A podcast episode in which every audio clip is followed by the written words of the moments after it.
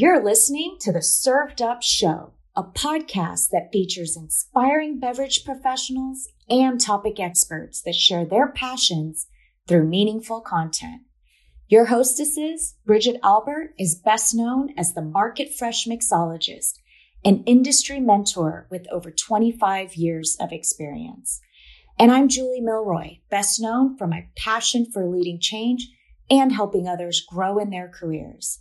Grab a cocktail and sit back.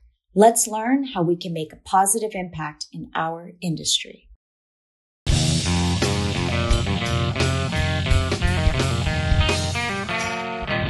Hey, y'all, it's Bridget here. Guest host Kyle McHugh joined me for a bold conversation with Kathy Renna. Kathy is the National LGBTQ Task Force Communication Director and is a regular presence at Creating Change. Kathy has executed particular expertise in crisis and strategic communications, playing a central role in shaping nearly all major issues affecting the LGBTQ community, from the beating death of Matthew Shepard in 1998 to the fight for marriage equality and the repeal of Don't Ask, Don't Tell. She most recently worked with a team that coordinated the historic coverage for the World Pride Stonewall 50, working with NYC Pride.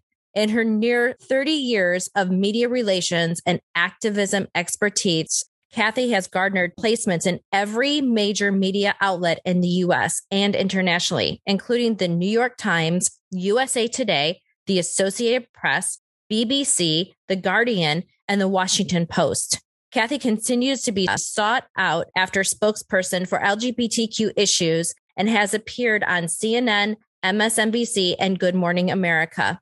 Kathy shared with us the expertise of a warrior at work to create social justice and positive change.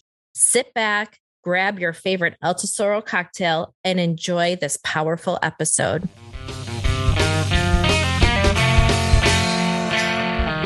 Kathy, welcome to Served Up. We are so happy and honored to have you on our show. Thanks so much. I'm, I'm super happy to be here. Oh man, can you tell us a bit about yourself and a lot of the good work that you do for the LGBTQ plus community? Uh, sure. Um, so I've been active in the community since late 80s, early 90s. I started my career now, it's a career, uh, basically as a volunteer. Um, I really wanted to get more involved in the community. I was looking for an outlet that wasn't just social, that had some level of activism to it. And so I was living in Washington, D.C. at the time. And I went to a panel discussion that was about lesbian invisibility in the media, since, you know, given the time, that was the title, right? And so at, on the panel was a, a woman who had just started the local GLAAD chapter and went up and introduced myself and started volunteering. And, you know, back then, there were not not as many folks who were were willing or able to do this kind of work. And so before i knew it i was running the chapter. And i ended up working for GLAAD, which is now of course a, a huge multi-million dollar national organization that we all know uh, several years later. And i was at GLAAD for 14 years. Uh, i worked at GLAAD through the 90s you know up until the early 2000s and you know that was a really formative time for our community. I mean we were dealing with marriage equality don't ask don't tell you know i was um, i had many titles. I was there a long time. So i was community relations manager. I did media training. But you know to me one of the most powerful and meaningful things i did was help with a crisis response when something happened in the community. So for example in 1997 when ellen came out everyone remembers ellen degeneres coming out the character coming out. It was huge. It was cover Time magazine but there was one ABC affiliate in Birmingham, Alabama that was refusing to show the coming out episode. And so I spent a few weeks in Birmingham, Alabama. I had never been before, New York City, with some folks who helped organize a, a screening. We had it we had it brought in via satellite from Washington, actually, from their ABC affiliate. And several thousand people came. I mean, it was it was amazing, and it was at that time the largest LGBTQ event ever in the history of the state. So, you know, it was really exciting to find myself like not just in the middle of these very historical moments but being able to help right because we went down because we were asked to help with media with organizing and, and it was really incredible and then you know the year after in 1998 matthew shepard was murdered and the day after they found him i flew out to laramie and i spent a good chunk of time there. Of course, he held on for a few days. He passed on October 12th, very early in the in the middle of the night, really uh, uh, on October 12th, 1998. And you know, I've worked with his family since. I sat through the trials. I've worked with his friends and local community, and you know, the impact of that story put hate crimes on the agenda in, in a way that was, you know, far beyond our community. It opened up doors for conversation about the prevalence of hate crimes. And, you know, to this day, his parents are still doing work to educate people about hate um, and the impact of hate violence. So, you know, and then of course there were things like marriage equality, all the diverse representations in media, whether entertainment or news. So I feel like I've had the chance to just have my like my hands on so much stuff behind the scenes and you know also you know on the other side of the camera and it's really been a, an honor and a privilege and honestly i was i grew up very shy no one would have ever believed that i would be doing what i do now if they knew me when i was a kid including my family and now i'm at the task force so i'm the communications director at the national lgbtq task force after 15 years of doing consulting i did media consulting for almost all lgbtq uh, organizations issues projects things like that and then during covid I was already working with the task force on the Queer the Census uh, campaign, which was huge and important. And then COVID hit, and we had to completely pivot to virtual. And over the course of that year, in working with folks, and you know, I, I have loved the task force for decades. I've worked with them uh, for decades at creating change on projects with you know as colleagues. And over the course of that year, it became apparent that you know they didn't have a communications director, and Kierra Johnson took on the leadership role as executive director and uh, she asked, and I found myself, as my wife likes to joke, having a real job and and being somewhere that is really feels like home. You know, not just because I, I know them, but because politically, from a from a you know a personal standpoint of having very progressive politics and wanting to really be there in the middle of having an impact at what is a very critical time for our community now, as we've seen the pendulum swing back a bit um, and potentially back further, given what's going on it just feels again like sort of like fate that I, I walked into something where I can hopefully be helpful. Wow, there is so much here that I want to unpack, Kathy, that you just talked about. And as we're recording this, it has been a, a very scary week for the world with Roe v. Wade just being repealed uh, last week.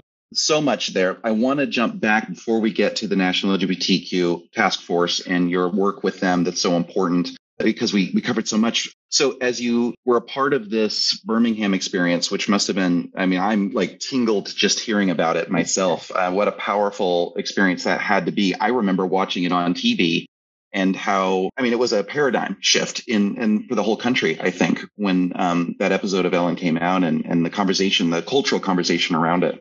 So I want to jump back in time for a bit before we come back there. So you you were part of that, and then you were consulting. What was some of that consulting work look like, and who were you working with, and and how were you helping make those things happen before we got to the task force? Sure. Uh, so you know, after GLAAD, I actually worked at a public relations firm for a couple of years, almost two years. And in that time, my daughter was born. So when my daughter was about six months old, I realized that if I wanted to actually see her grow up, I was going to have to just go out on my own because being an, EVP at a firm even a progressive firm, which is where I was working in New York City, you're just, you know, you're in the office 14 hours a day. So I jumped off the cliff and, and started consulting. And, and literally days later, people were like, now we can hire you because, you know, you don't cost as much as, as you do when you have, you're part of a giant firm, right? And so it was really exciting. I got to work with groups like, you know, just even this morning, I saw the Point Foundation, which is an extraordinary organization. They do scholarships and mentoring for LGBTQ uh, students. And I'm not talking about like, here's some money for books. I'm talking about large scholarships that will help get them through school, through college, through graduate school. And they announced that they have the largest cohort ever of scholars. And I was working with them when they first started, and they had eight scholars and, and help them, you know, get the visibility in the New York Times and grow. And so it was all those kinds of really smaller, for me, organizations that were targeting parts of the movement that were not getting attention. So I worked with the Family Equality Council, which is now what was then called Family Pride. And we worked on the first organized gathering at the White House Easter egg roll. You may remember some of these things culturally, right? 2006, hundreds of queer families went to the White House. We I always joke that I've never slept outside a tent for a client again because we had to sleep outside on the ellipse to get tickets for this thing. Bush was in office and they, we, they weren't we weren't exactly that welcomed but we showed up and it was it was amazing because it was one of those things where I was connected as an activist, I was connected as a parent. My daughter came; she was very little, and it was you know. But it was also one of the first times that our families were that visible. You know, we had Good Morning America doing live shots, we had international coverage, and and it was diverse families. And you know, at that point, I think Rosie O'Donnell was one of like the only out queer parents, you know, on a large scale or a high level of visibility. So I tried to hone in on on places and issues where people were not getting the visibility. I was essentially doing what I did at GLAAD. you know, as my my uh, my friends joke, you can take the girl out of GLAAD, but you can't take the GLAAD out of the girl, right?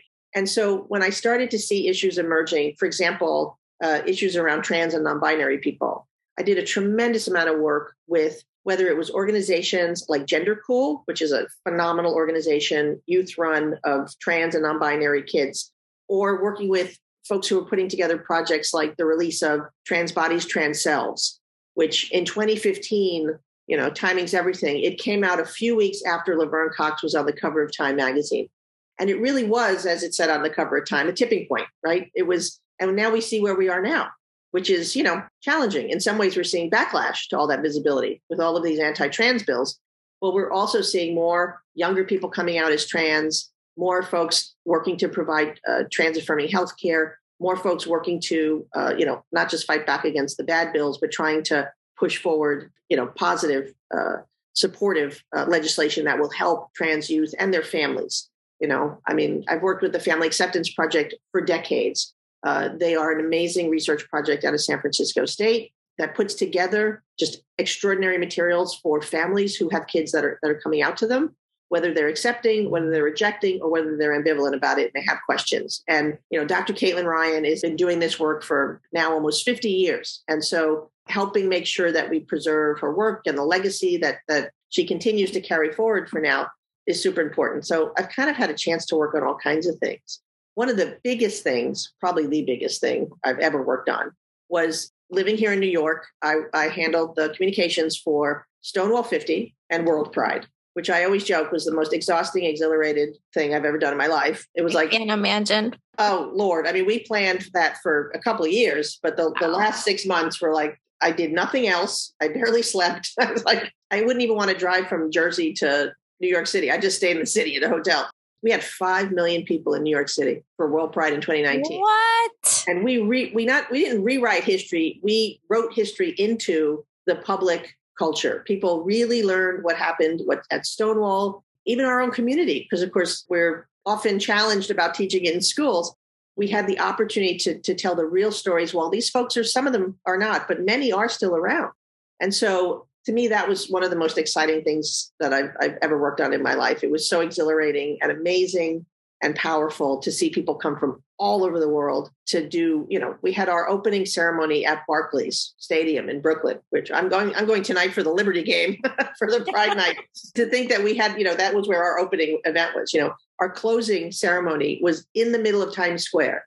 And i i, I vividly remember standing in times square and twitter bought out all the screens you know in times square there were all the advertising and all of that and what they were doing was they were streaming as they happened, all the tweets that were tagging Stonewall 50 or World Pride, like I get goosebumps thinking about it, right? It was just extraordinary to see just everything that came together. And of course, the, that year, the march and the rally and the all the events were just tremendous.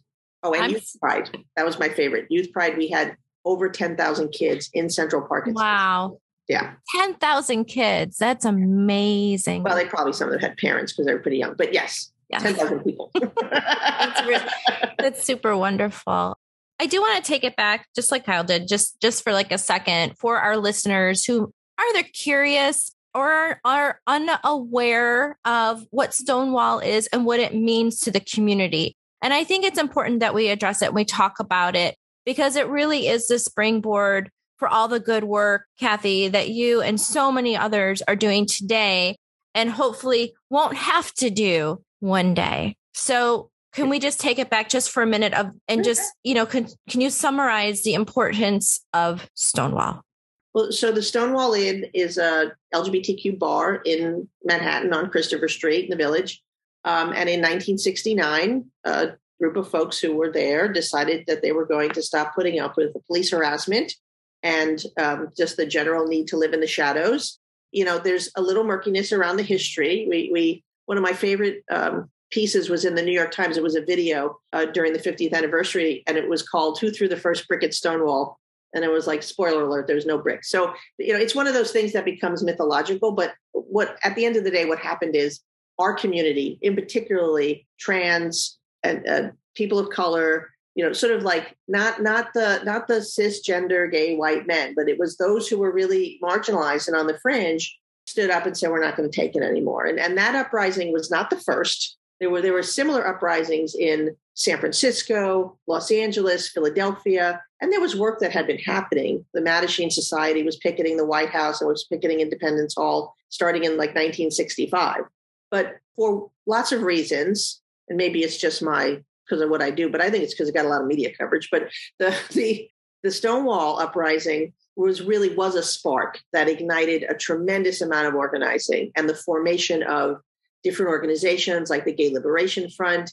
And then in 1970, the year after, the very first, what they called then the Gay Liberation March in New York City, which has, you know, turned into Heritage of Pride, NYC Pride, and has sparked, you know, so much activity around the world. If you go to Europe, you will find that there are prides that are called Christopher Street Pride or Stonewall Pride or Harvey Milk Day. Like it, it was that, you know, that influential and that, you know, sort of like that kind of historical moment that really ignited. Like they said, like uh, one of my very good friends, Mark Segal, who was a teenager and was at the Stonewall Inn that night, says it's the spark that lit the torch. And I think that he that's a perfect description of it. It's something that we have to continue to talk about so that people understand it and that people can continue to learn from it. And you know it's it's like any other metamorphosis or again kind of paradigm shift moment right? If if we if we forget then we can easily take steps backwards. And as we were talking about that's we're we're seeing steps backward. I mean kathy it must be again just hearing the the passion in your voice seeing what you saw in 2019 uh, around 50 seeing how far we'd come to have the closing ceremonies in the middle of Times Square from, you know, that moment at Stonewall to then see, you know, where where we are now and some of the challenges that I mean seem to be waiting. We have a Supreme Court justice who just said here are a bunch of cases that directly will remove rights that have been codified that he is looking to, to attack. So I want to come back to the work of the task force also. Uh, gosh, again, there's so much, but I'm really curious to hear from you. Like, what are the biggest challenges that you're seeing given the current climate that we are, you know, gearing up to defend against in order to maintain the rights that we've earned for everybody? Well, and then that's what we're 150% in and working on at the task force and have been, you know, all through the Trump years. I mean, we saw so much progress during the Obama years. You know, we saw marriage equality decisions. I had the, the complete honor of working with Edie Windsor, who was just extraordinary after she won her court case and she could sort of just be herself, who was she was something else. Um, and and I think that it's been really painful to watch. I mean, it's been painful to watch us go backwards. It's been painful to see the backlash to the visibility of trans and non-binary people with you know the anti-LGBTQ laws and organizations organizing. I mean, I think the, the bigger lesson here is that representation matters. It matters a ton. But if it doesn't come with political power behind it, you know, if we're not doing the work we need to do to work in the court systems, to work in all of the institutions where, you know, these rights come from, Supreme Court, you know, political process, local school board elections, like all of those levels, the representation is not going to be the thing that saves us. I mean, that's I focused on representation for a long time because we just weren't visible but we're very visible now. And what people need to do now is to get engaged you know it's and move beyond that. You know we can't be get comfortable because we see ourselves on television and we read about it in the news right? And so i think that's why another reason why i was really thrilled to come to the task force because the task force is all about democracy and equity and building power at the grassroots level and also at the national level the policy level because that's where the the institutional change can happen that will really be longer term and long lasting.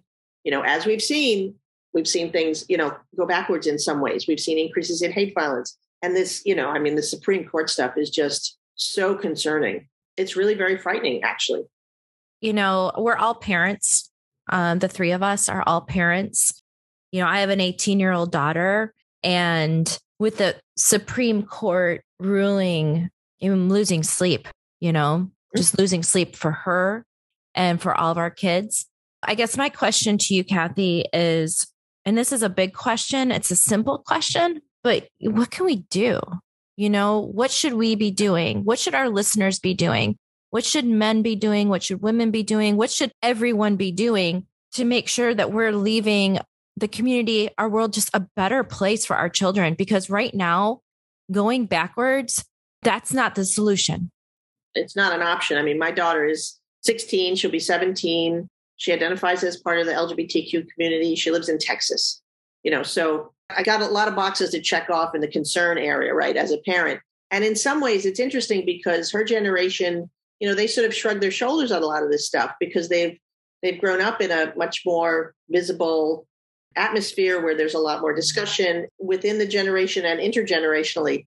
But the the you're absolutely right. I mean, the, the bottom line is that things have hit the fan and people need to get engaged. There are uh, so many different ways to get engaged. You know, if you want to get out in the streets, get out in the streets. I was I've been out in the streets for the last, you know, week and a half, whether it was for Roe or whether it was for Pride. That kind of activism is still and always will be incredibly important.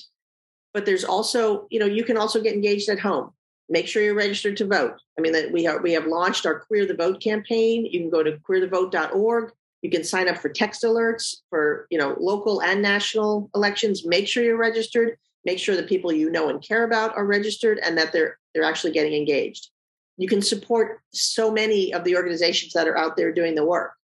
You know, at the New York City Pride March, um, Planned Parenthood kicked off the march, and the response was extraordinary. And there are some places where I will personally be supporting Planned Parenthood, the ACLU, Lambda, the task force, the folks who are really on the front lines fighting this stuff, because there's a lot, a lot of work to do, and it takes a lot of resources. So, you know, you can do that. You can do that from your couch. You know, you don't have to leave the house if you don't want to get out in the streets and protest. You can do all of these things at home. And I think that having conversations with people in your circle, there's so much misunderstanding. There's so much ignorance. There's so much education that needs to happen. And, you know, we are we are dealing with now this really interesting climate where, you know, like I said, culturally we're very visible and there's a lot more acceptance. Public opinions on our side, whether it's you're talking about reproductive justice or whether you're talking about marriage equality.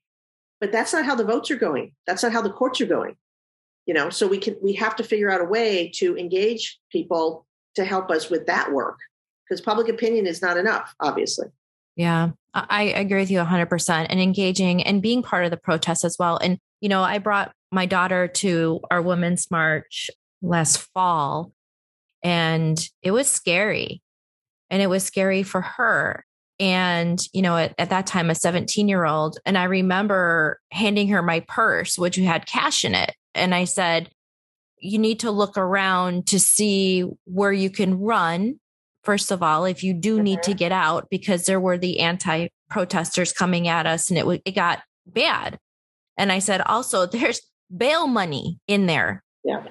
Because I'm not going any, I'm going to sit.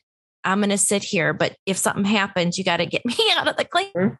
So she's like, yeah, what? I like, yeah, you know, just, you know, just showing her this like the real world, right? And yeah. not just, but I, I agree with you. It's so important for us to to stand and to stand in and, and stand up. And, and it's not easy as a as a parent always to show our kids reality. So thank you for your work. Sure. Of course. It's been something that's been on my mind is the fact that it seems like there's been this nefarious plot, and that sounds dramatic to say, but the stacking of courts at all levels, Kathy, that you were talking about, and I love what you said of we had to get visibility for the community first, right? And that was a huge part of it. But now where we're at at this advanced stage and kind of where the dominoes have just fallen, we're realizing that it's not just visibility, it's actually influencing and having the ability to influence policy at all levels that is going to drive it. It's the next evolution.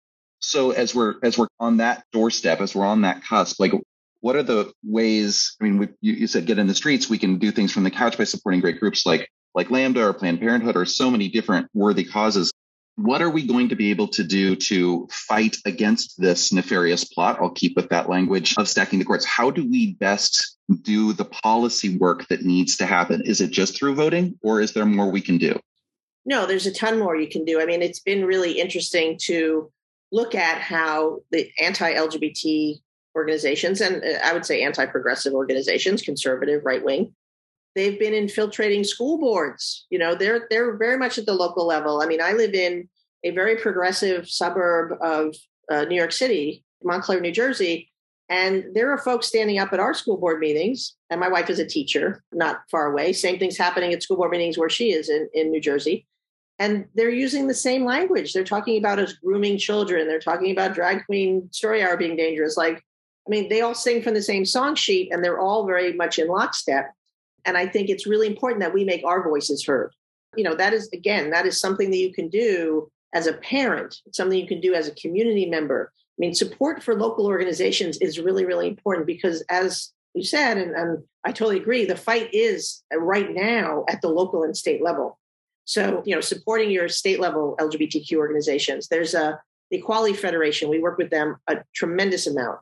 Some statewide groups in certain states are huge, like in Florida or New York or California and have a, a tremendous amount of tremendous, a lot more resources and influence. But then if you go to other states, you know, if you go to an Alabama or a Georgia, you know, or Missouri or Ohio, there are there are less. And so to me, it's really, really important that the folks who are on the ground and want to get involved, like educate yourself, find out who are the organizations that are doing the work where you live, where you are, and then find ways to support them. And that can be, again, it's all the things I talked about before, but it can also be showing up at your kid's school board meeting, even if it's just to be supportive. It's it's really it's very very disconcerting to see this language being used in places where you know I mean New Jersey we have a ton of protections. Where I'm not worried about you know we have strong gun control laws, we have you know strong voting rights laws, we have a great governor now right now. But you know those things can change, and so we really have to stay engaged in our own backyards.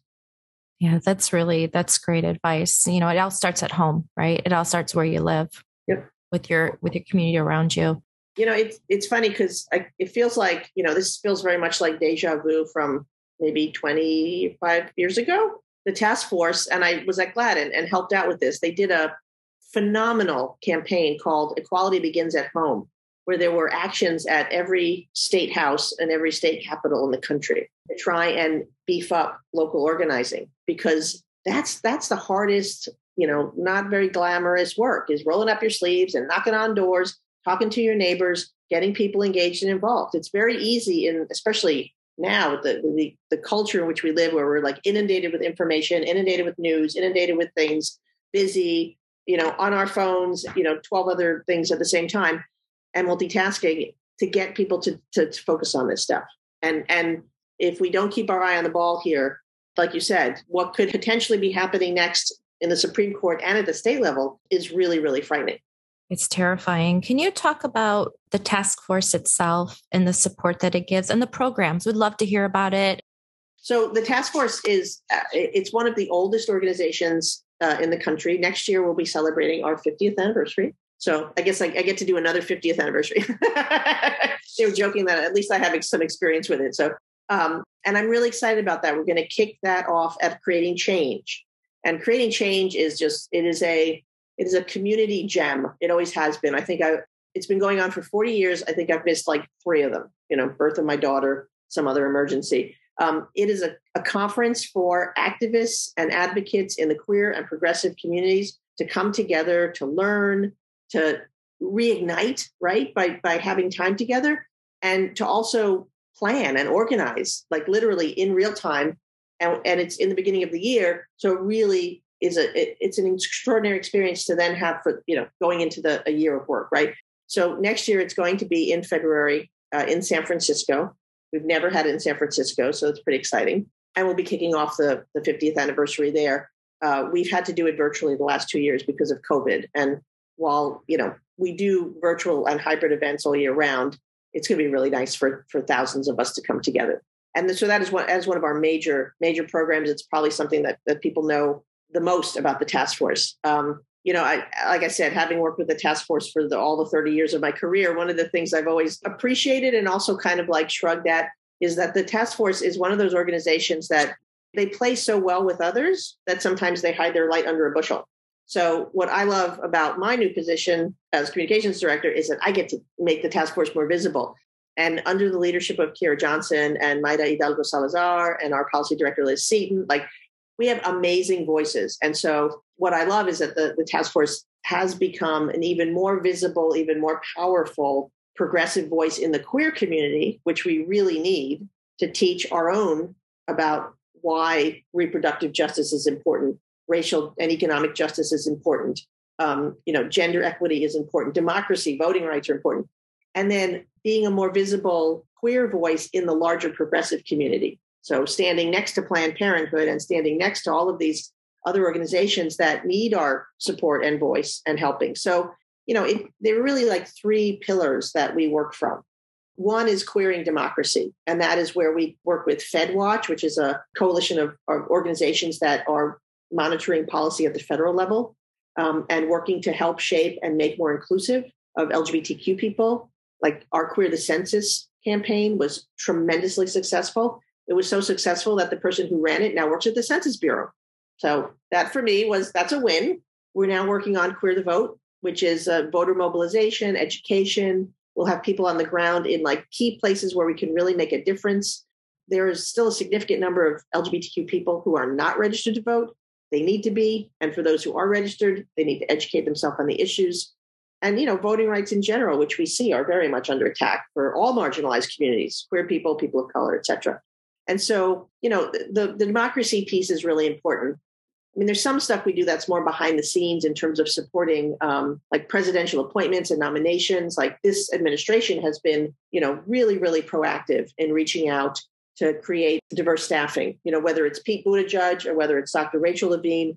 But there's so many other people at all levels of the federal government that, you know, we've supported. And it's really important that we weigh in as, as an organization and do all we can to help make sure that the folks that are in all of the different federal agencies uh, truly look like America, which is something that we weren't seeing with the prior administration. I won't say the name.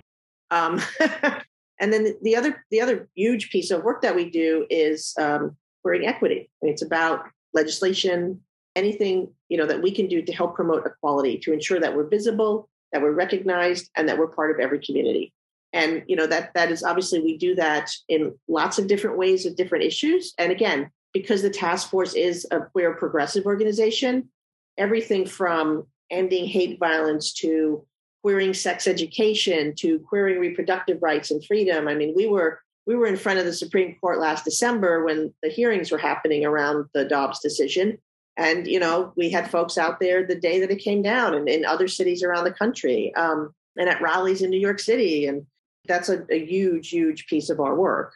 And part of it is helping the community understand that queer rights are reproductive rights and reproductive rights are queer rights and how it's really at the end of the day about bodily autonomy. Justice Thomas has teased at. He's talking about marriage equality. He's talking about sodomy laws.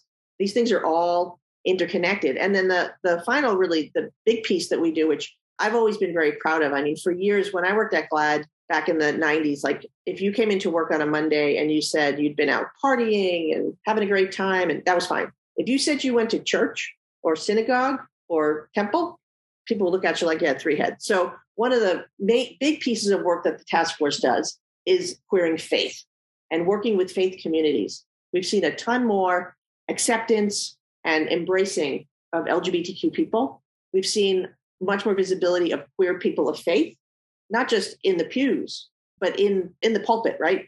Our new um, faith work director, uh, Reverend uh, Nicole Garcia, is a Latina trans woman who was the first ordained minister who was trans in the Lutheran Church. You know, so having that kind of visibility and those voices. I mean, we have um, we have a trans seminarian cohort where we really help recruit and and foster increased representation of trans people in faith denominations as leaders um, which is really important. We have a national religious leadership roundtable. You know, these are folks that we mobilize when things are happening because the days of gay versus God are over. Like they, they, there's so many people of faith in our community, and you can be a person of faith or a person who is an atheist and does not want to have a faith, you know, tradition, all of those should be valued. And I think it really has been an extraordinary part of the work that has helped shift the discussion some. Because, you know, I, I remember the days of when you when I was debating somebody on Fox News or on, on CNN or MSNBC, it was always a, an LGBT activist and then like a pastor. And, and to me, that's apples and oranges. How about we get a gay pastor and then an anti-LGBT pastor? Let's see, let's see them, you know, settle it out. So uh, those are those are sort of the, the big things that we work on.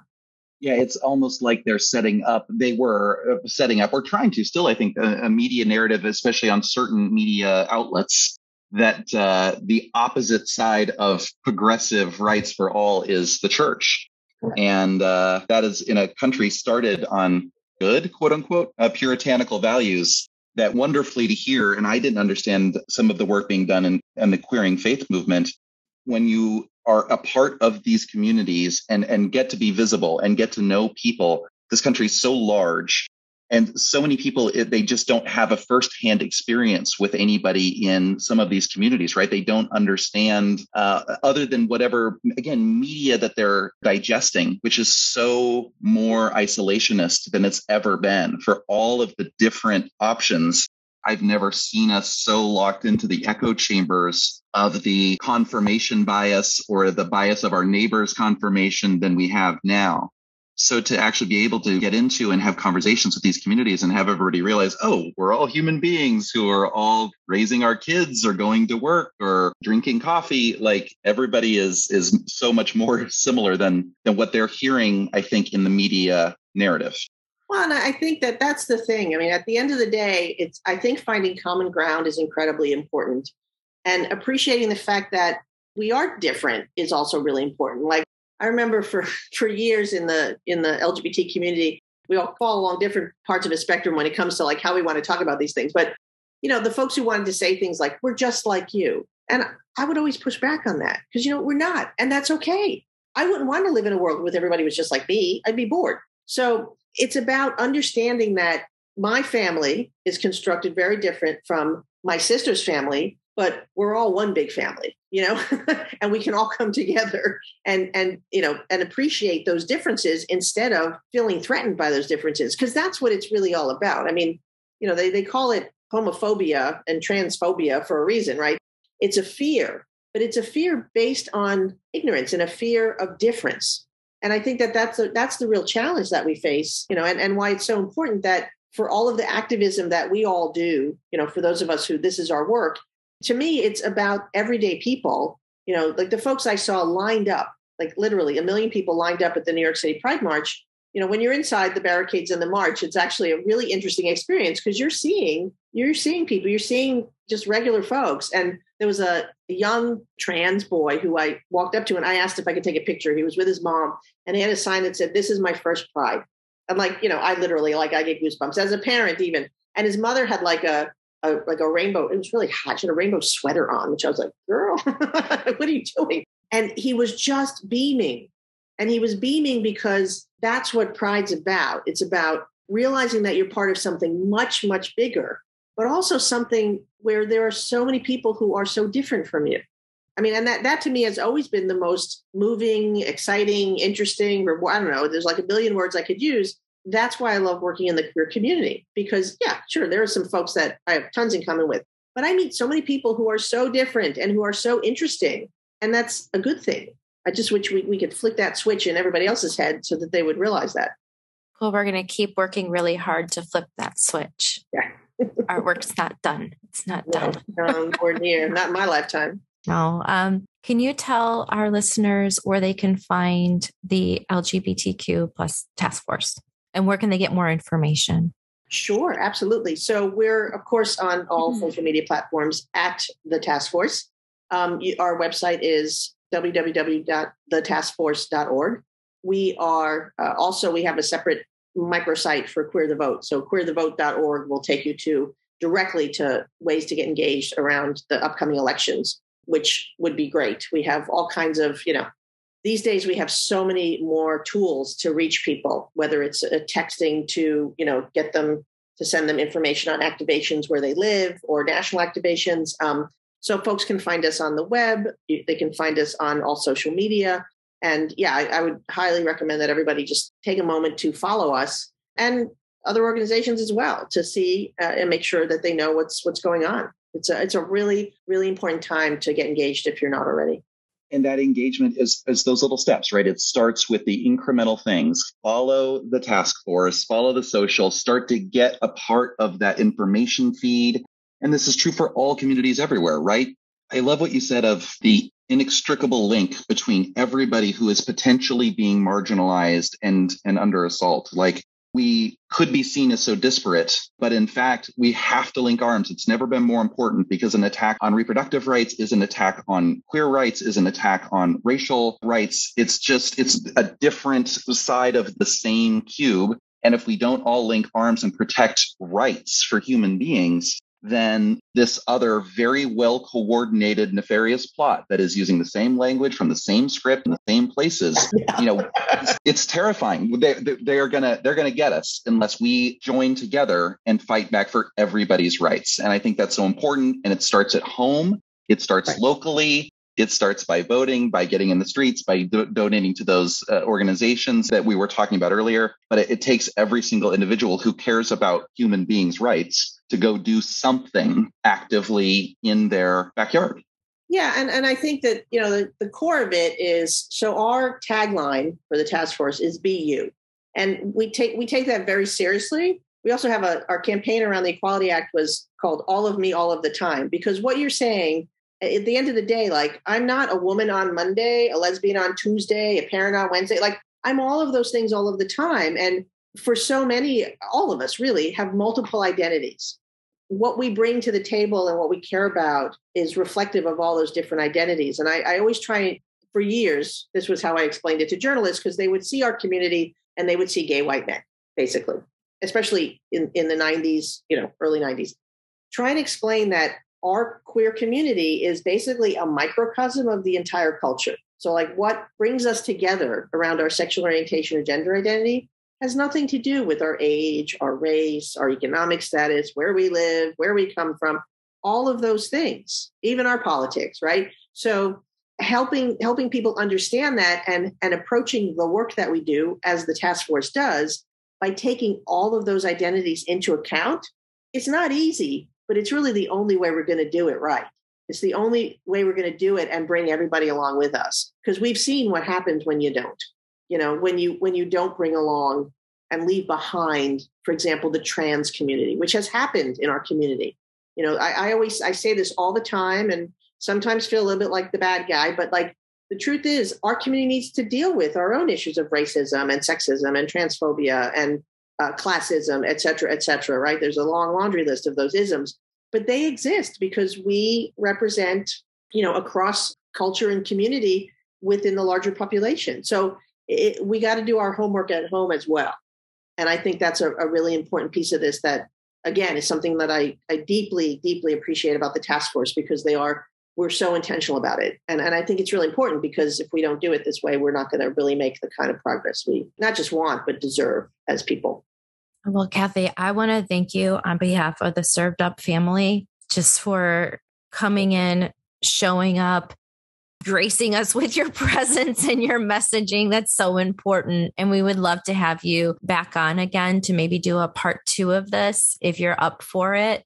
Um, we could speak with you all day. We also want to know that this is a resource to the task force, served up as a resource as well, um, to be a springboard, to be a microphone mm-hmm. for the messaging that everyone needs to hear so we appreciate please that. see us as your friends, your allies, whatever you need. Yeah. We got you. Thank you. And, no, no, we really appreciate the support and the and the partnership that we have with you. So this is great. absolutely. great. And you know, and I, I want to thank you for your time, for your efforts, for your good work. And I want to wish you some great health during this time and just a whole lot of peace. Thank you. and, and cheers to pride. Thanks for listening. Served Up is brought to you by Southern Glazers Wine and Spirits. Produced by Zunu.online. Music by We Kill the Lion can be found on Spotify. Make sure to subscribe to be notified of future Served Up episodes. Cheers!